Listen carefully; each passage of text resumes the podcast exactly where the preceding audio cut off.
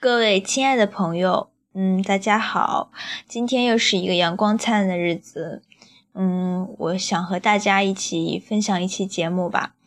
今天呢，我们想说一说，嗯，关于北京的一些事儿。我开了一个这个公众的节目平台，希望呢和大家一起分享一些有意思的书啊、电影啊，还有戏剧啊。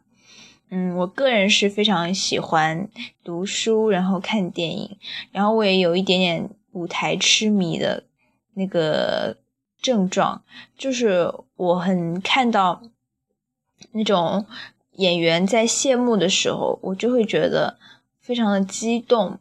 然后，就我以前听过一个著名的编剧史航老师，他讲过一个讲座，他说过一句话，他说：“我认为。”我和你们都不应该错过。那么，嗯，更何况比我更加美好的事情呢？我更应该分享给你们了。所以说，嗯，我也听过很多，就是咱们荔枝 FM 上面，嗯，谈论电影的节目，都大概是两个人，他们互相的，或者是三个人互相的交流一些意见，然后对一个电影啊有一些见解啊。可能比起他们来说，他们这样互相调侃，确实比我一个人独白的声音更加有吸引力吧。但是我真的很希望，嗯，我做这个节目会有人来听吧。如果有人来听，也许就是对我一个最大最大的鼓励和支持了。不一定要很多人，有人听到就够了。那我们刚刚说到，今天咱们谈的是一个关于北京的。节目，那就是前段时间寒假刚刚开始的时候，呃，老炮儿这个电影真的过去很久了，过去快一个月了吧。然后这个电影也被全方位各个角度的分析的非常透彻，很多人都会拿它来做文章。然后，呃，是呃一五年年底的作品，对。然后一五年过去这么久，马上阴历的二零一六年将要来到。那么老炮儿给我了这么长时间的反复思索，最后我决定做这期节目，也是我真心实意的觉得啊，这个对老炮的想法应该有一个总结，也是给自己的一个非常好的交代吧。然后看完老炮之后，我又看了呃老舍的《我的北平》。看完这两两样东西之后，我真的觉得，可能老炮他会和老舍笔下的北平有很多的共通之处的。然后老炮他里边写的那些东西啊，就让人能追忆到一个老北京吧。嗯，我觉得。我没有去过北京，然后通过电影啊和电视，还有书籍，北京给我的感觉究竟是个什么样子的？嗯，我写了一个小小的文章，希望和大家分享一下，看看你们有没有同感哦。关于北京，我发言权甚少，甚至没有去过，也没有认识北京的朋友。那要说到老北京，我就更一无所知了。我没有经历过那个时代不说，连听说也都是只言片语，了解其一二还是通过电影、电视屏幕。道听途说，像我这样一个彻头彻尾的门外汉来写一篇关于北京的印象，实则是荒谬的。但反过来想想，这倒也是最为公允、毫无偏颇的，纯靠些零星琐碎的描述来想象、来杜撰。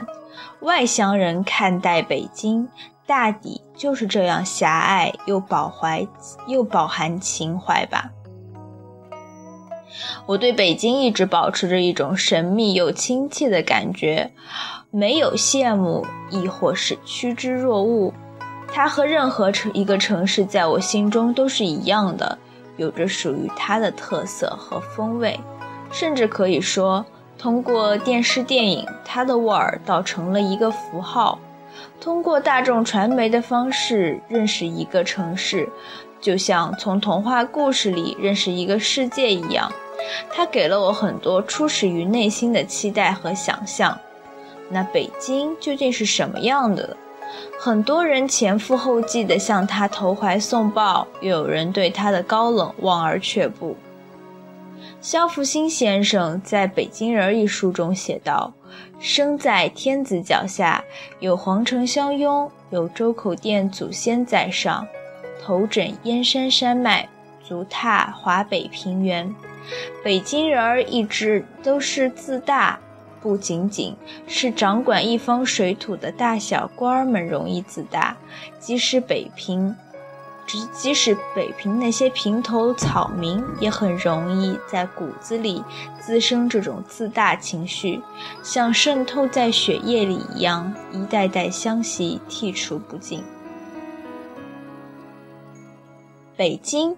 它有着得天独厚的历史，骨子里又有中国人最传统的中庸之道处世哲学。这是我对北京的想象，与雾霾、三里屯优衣库、堵车、外来务工无关。要如果这样，咱们说的就不是一个纬度的事儿了。撇去现实，作为外乡人，允许我做一场大梦吧，关于过往的北京。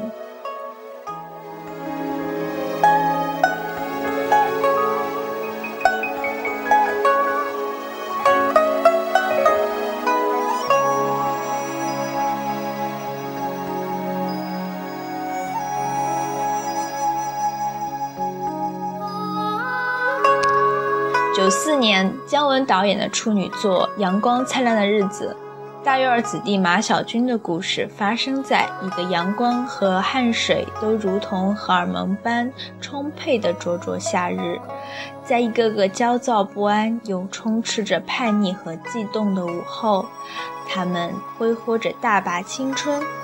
拍婆子、查架、撬锁、爬烟囱，那些没心没肺的少年度过的自由时光，纯粹又没有杂质，唯有一腔热血沉积在心底，笼罩在荒草味儿下，久久萦绕在鼻尖，不曾离去。二零一六年，千里冰封，革命的浪潮已在时代的变迁中散落，当年那些无处宣泄的年少轻狂。化为如今骨子里的侠气，被烙印在生命的每个桥段中，被标注为规矩。在凛冽萧瑟的寒风中，堵了两根血管的六爷领着水浒式好汉闷三儿和被岁月磨平了棱角的市井小民灯罩，给马小军记忆中最美的时代写下了一个悲壮的结局。英雄老了，北京也老了。老舍在我的北平里写过一篇文章，叫《冬》，颇有意蕴的一段话，不妨借来品品。诗人们对于四季的感想，大概其不同吧。一般的说来，则为游春、消夏、悲秋。冬呢，我可想不出适当的字眼儿来了。总之，诗人们对于冬好像不大怀好感。秋已悲了，更何况秋之后的冬呢？这一小一老，一夏一冬，我想靠他们的故事给北京描摹出个轮廓吧。显然，若将阳光灿烂的日子和老炮儿完全拿来比较并相应，实在是不妥的。首先，他们的主角就不是一类人，一个说的是百无聊赖的大院子弟，一个说的是面临生活种种艰辛的老江湖。从每个抽屉都藏着光荣勋章的恭王府花园，到门口挂着个八哥，摆放乱又杂的胡同串子，有些东西又是从未改变的。他们说的都是北京人儿。而现在只有首都市民这么一说了，但那时的大院儿子弟和如今的官二代似乎也有些不同的。马小军傻里傻气，除去一辆呃二八大杠自行车能证明他的身份，他也就是街头巷尾某户顽劣的青春期少年。而现在，傲慢和冷漠气质似乎和富贵挂上了钩。咱们今天谈的是老舍时代的北京。老舍是老北京的原住民，在文革中被迫害，便含冤自沉。老炮中的铮铮铁骨，大概就是老舍这个劲儿吧。在《四世同堂》一书中，老舍写道：“可是他豪横了一生，难道就真把以前的光荣一笔抹去，而甘心向敌人低头吗？”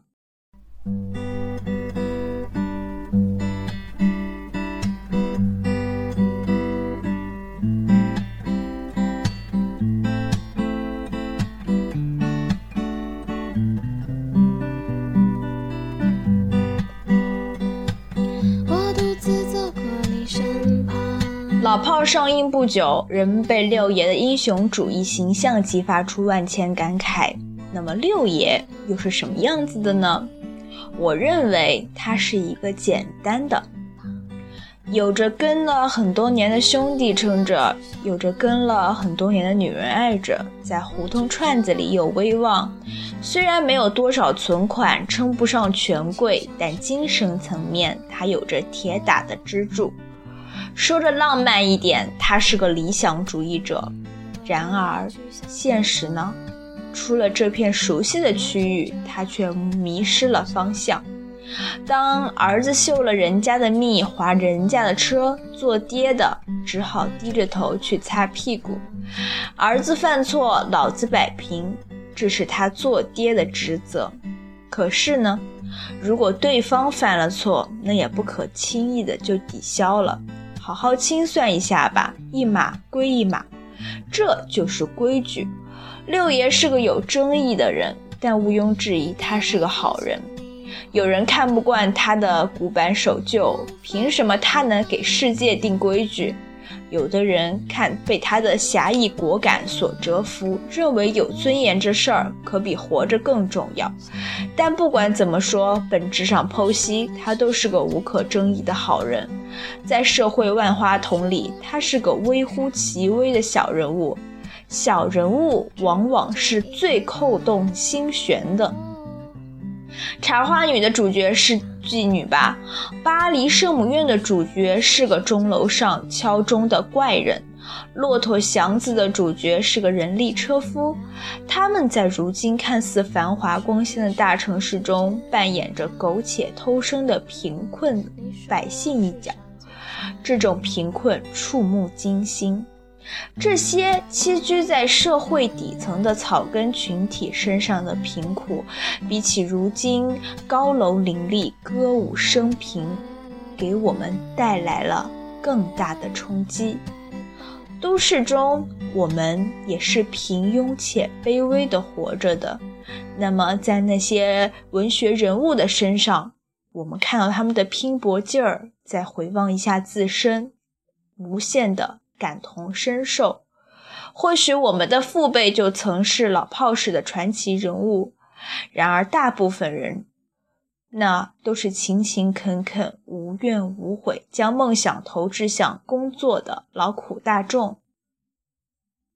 老炮中的北京，有善有恶，有春风得意的人，也有呃潦倒落魄的人，让我仿佛看到一个。这样的北京，卖冰糖葫芦的小贩儿在张望，在叫喊；人力车夫穿梭在街头巷尾，老人提着鸟笼溜达，顶小的孩子屁股冻得通红。炸酱面的香味儿窜得满堂，在一派太平盛世的荣光下，这众生浮世绘般的群像，无一处闲比。还原给大家的是老北京真实的风土人情、地域韵味儿。它不再是高考政策的庇护地，外出打拼的漂泊地。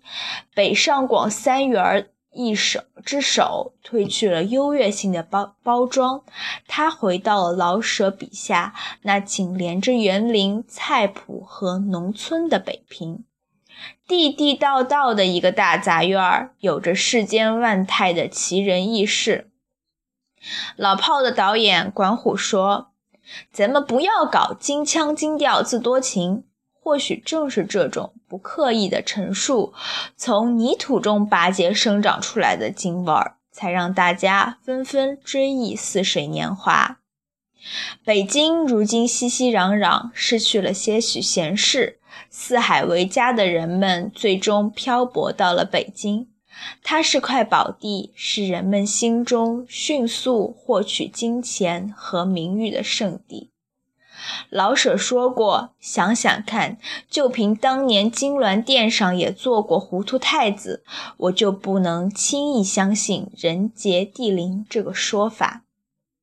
北京不是一个虚荣的代言词，它真实的存在在我们的生活中，有卑微的人，也有高高在上的人。”文人文人常常怀念过去，因为他们觉得最好的年代就是曾经。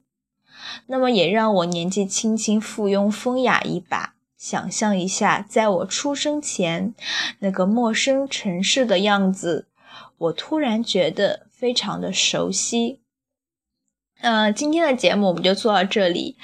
嗯，希望有人来听。我今天做的节目，也希望这个节目一期期的能够做下去，获得支持。那么到时候跟大家说再见了。